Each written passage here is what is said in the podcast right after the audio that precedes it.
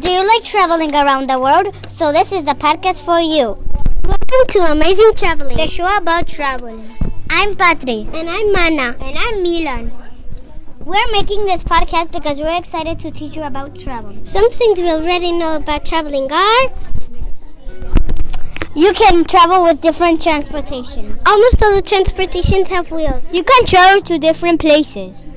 We still have some questions about traveling, so we are here with Carla, Kevin, and Daisy to learn more. These students are seventh graders.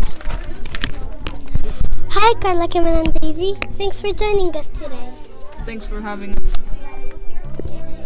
Carla, Kevin, and Daisy are experts on traveling because they have a lot of experience.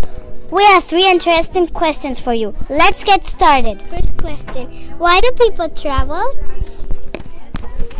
I think well, there's many reasons why people travel, but um, mostly they travel because of work, because they have to like do different works in different places.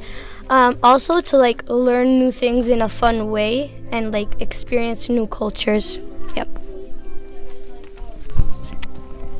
Thanks for sharing that with us. Our second question is Who invented traveling? Well, there's no invention of traveling, but some a very um, important way of traveling is by plane because it's fast, and if you want to get to your destination faster, you have the plane. And the inventors of the plane were the Wright brothers, and a very famous pilot was Amelia Earhart, who crossed the Pacific Ocean. Wow, how interesting. We have one final question for you. What's the best way to travel? Well, I feel like the best way to travel is depending on what you're looking for. If you're looking for a fast way to get to places, you would probably use an airplane to get to faraway places quickly. But if you don't want to harm the environment, you might take trains or buses. Thank you, Carla, Kevin, and Daisy, for coming as an expert guest today.